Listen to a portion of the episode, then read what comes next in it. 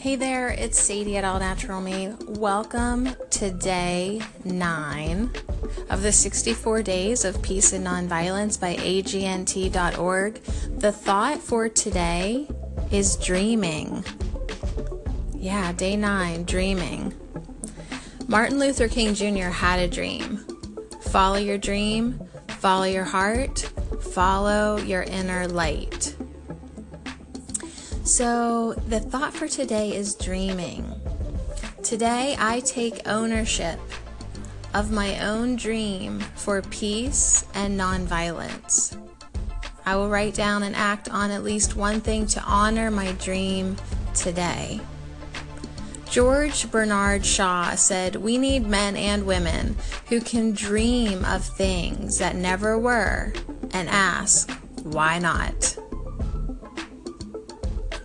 Robert F. Kennedy said, There are those that look at things the way they are and ask why. I dream of things that never were and ask, why not?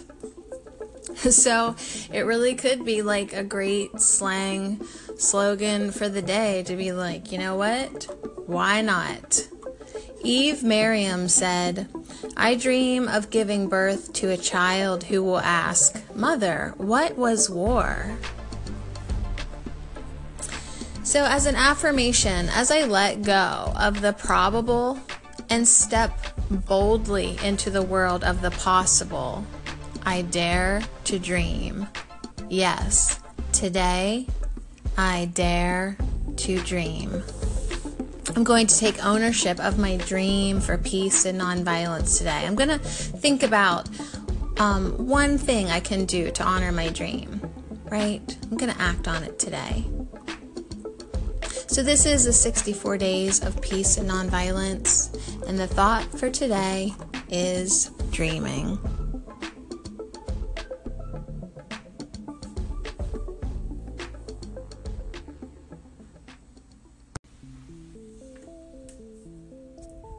So let's go deeper with Gandhi on day nine.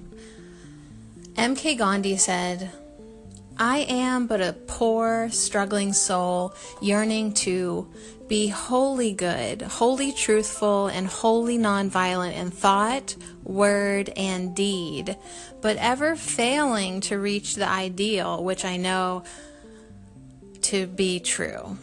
It's a painful climb, but each step upwards makes me feel stronger and fit for the next.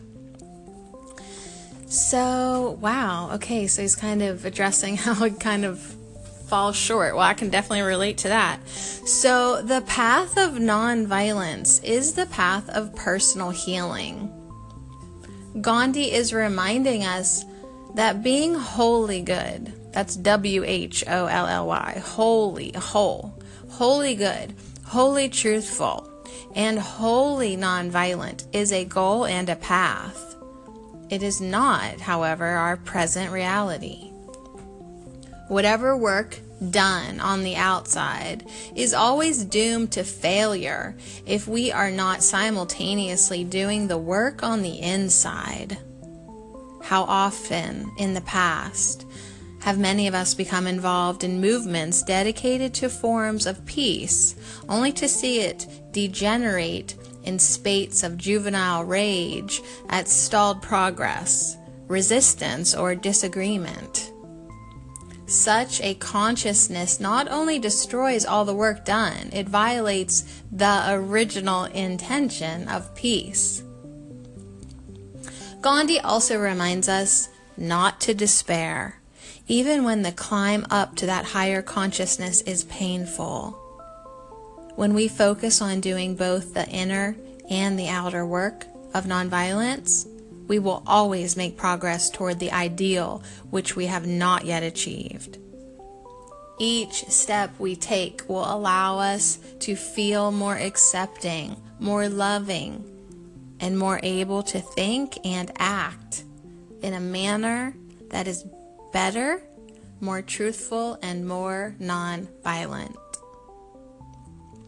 So, the affirmative practice today is I will meditate on how my thoughts, words and deeds contradict my desire for nonviolence. Today I will observe my thoughts, words, and deeds, and where they are violent, I will find my place of fear that caused them, beginning the process of healing. This is the path to nonviolence. So let peace begin with me. Let me be aware of how I'm kind of being a hypocrite. I'm kind of wanting peace, but yet I'm saying, doing, feeling, thinking another way. Let me be aware of this and let me find where they originated, which will be a place of fear, right? That's what causes that stuff. And so that's the process of healing. That's the path to nonviolence. Being aware of it, observing it, and then making intentions for it to heal.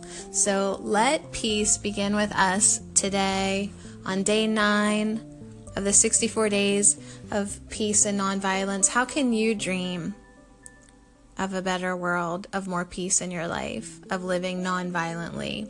Day nine, dreaming.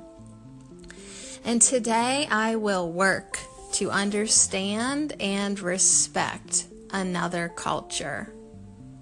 Keep doing the work, inner and outer, and you will see progress. So much love to you. This is Sadie at All Natural Me. 64 Days of Peace and Nonviolence is brought to you by agnt.org. Many blessings to you.